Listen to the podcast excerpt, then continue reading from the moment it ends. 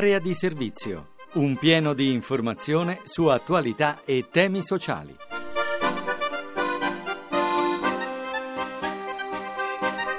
Una serena giornata a tutti da Francesco Ventimiglia e bentornati nello spazio dedicato al sociale che oggi riprende dopo la pausa estiva. Stessi giorni, sabato e domenica, stessi orari, stessa rete. E partiamo con il lavoro.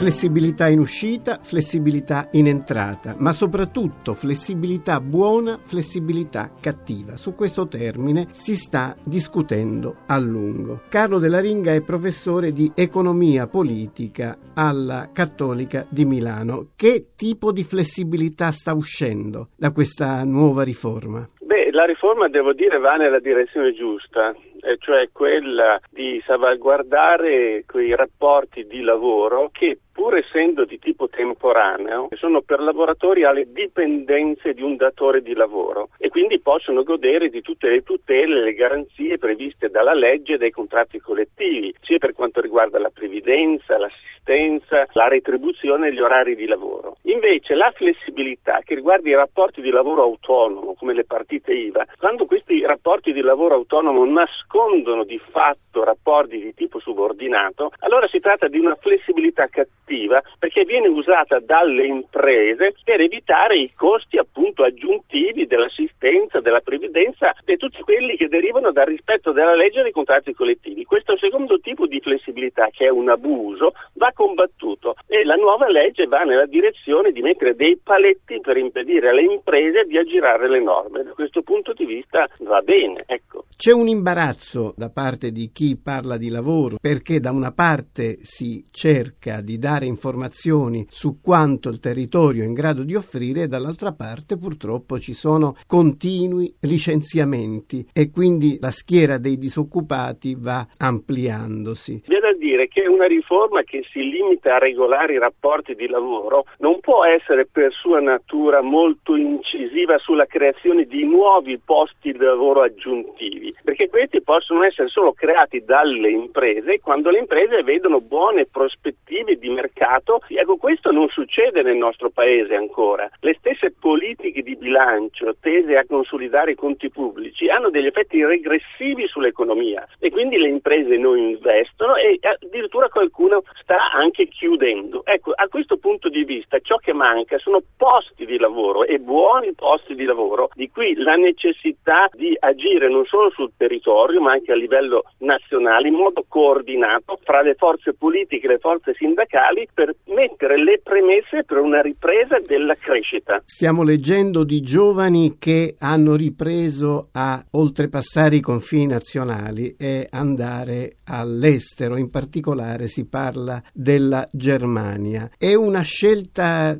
giustificata secondo lei? Che ci sia una mobilità fra paesi, soprattutto per i giovani, Questo è, cosa è buona positiva, certamente. Fa fare esperienze, fa imparare le lingue. Non c'è dubbio che questo scambio di capitale umano è positivo. È negativo quando avviene in un'unica direzione, cioè che il miglior capitale umano non riesce ad essere utilizzato nel proprio paese e deve cercare sbocco all'estero. Lei a suo figlio indicherebbe la strada dell'estero? Non la indicherei, ma certamente non la ostacolerei. Se ci sono buone opportunità all'estero, queste vanno colte. Può dispiacermi, ma lo troverei una, una, una scelta giustificata. possibile.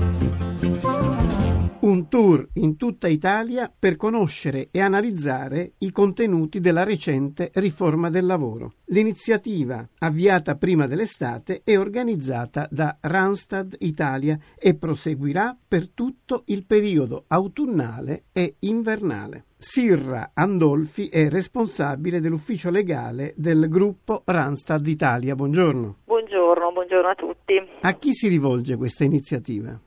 Randstad lavora tutti i giorni con tantissime aziende clienti, dalla piccola e media industria alla grande industria, alla grande realtà multinazionale. Quindi il nostro obiettivo è proprio il poter discutere con questi nostri partner commerciali per affrontare insieme, diciamo un po' per la prima volta, visto che la riforma è entrata in vigore da poco tempo, quelli che sono i primi diciamo, impatti delle nuove regole nel mercato del lavoro. Quali saranno le tappe? Noi abbiamo pianificato un tour di oltre 20 date su tutto il territorio nazionale in modo da proprio coprire tutto il territorio e quindi raggiungere le nostre aziende clienti. Per avere informazioni più dettagliate sulle varie tappe cosa bisogna fare? Sul nostro sito sarà possibile trovare riferimento alle varie tappe del tour e tutti i riferimenti per chiedere informazioni via email.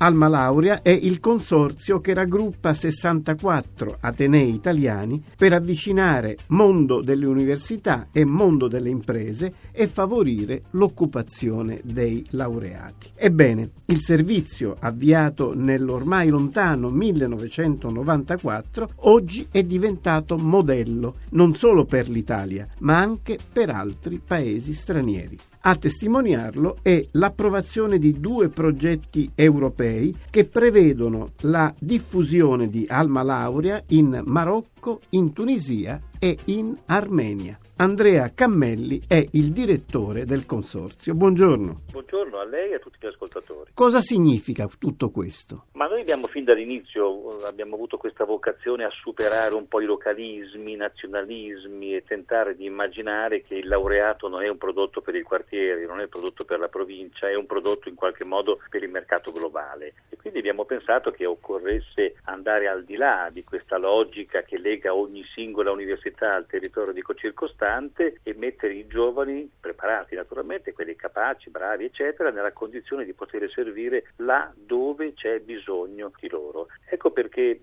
abbiamo aumentato il numero delle università che hanno aderito spontaneamente a questa proposta e poi abbiamo cominciato con l'appoggio della Commissione europea a realizzare progetti che vanno al di là delle Alpi, che vanno al di là del Mediterraneo, in realtà stanno perfino superando l'oceano e stiamo lavorando anche con alcune università dell'America Latina e anche dell'estremo oriente. Che vantaggi ci sono per i giovani, per gli studenti o per le imprese? Rendere possibile lo scambio delle competenze, la possibilità di fare tirocinio in questo o quel paese, magari al servizio di quelli che sono gli obiettivi poi di crescita e di sviluppo delle aziende italiane che operano in quelle realtà, in quei paesi e anche di quelle aziende di quei paesi che invece verranno ad operare di qui in Italia. Insomma, giocare la carta in qualche modo della conoscenza già acquisita durante gli studi, magari con stage fatte in aziende di questo o quel posto, di questo o quel paese, in modo tale che sia più facile aiutare le aziende che stanno operando in questi campi, anche gli studi professionali, naturalmente, ad operare al meglio queste nostre realtà, senza bisogno di avere questo lungo training iniziale in cui uno deve imparare la lingua, deve cominciare a conoscere il paese, cominciare a conoscere la cultura di quel paese. Se questo avviene durante gli studi, facciamo fare un passo più rapido ai giovani, alle imprese ai paesi. Un giovane cosa deve fare per agganciare al malaurea?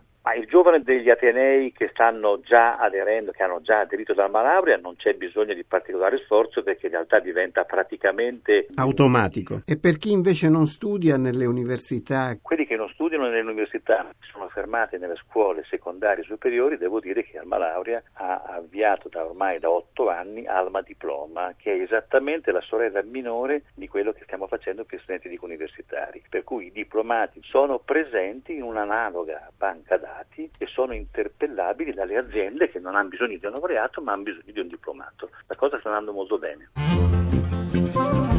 Fonditalia, Fondo Paritetico Interprofessionale Nazionale per la Formazione Continua, da oggi diventa social network e sbarca su Facebook. Francesco Franco è il presidente di Fonditalia. Ci è sembrato giusto sbarcare su Facebook proprio perché ci sembra che ormai sia importantissima non solo la formazione, ma anche la comunicazione della formazione. E la presenza sul social network ci permette di raggiungere migliaia di persone e ci permette di far conoscere quello che Fonditalia può offrire, i metodi con i quali Fonditalia eroga i finanziamenti per la formazione e la possibilità di poter interagire immediatamente con chi ha bisogno di notizie. La formazione continua è una formazione ovviamente per adulti. E per tutti i settori, per i lavoratori dipendenti delle aziende, ma non solo per quelli che versano i contributi lo 030, anche per gli apprendisti, anche per i lavoratori in mobilità, okay. assi integrati,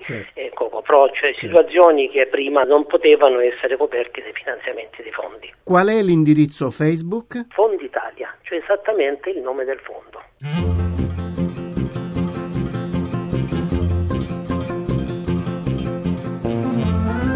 Per oggi è tutto, Area di Servizio tornerà domani alle 6.28 circa. Ringrazio chi ci ha ascoltato, un saluto a tutti da Francesco Ventimiglia.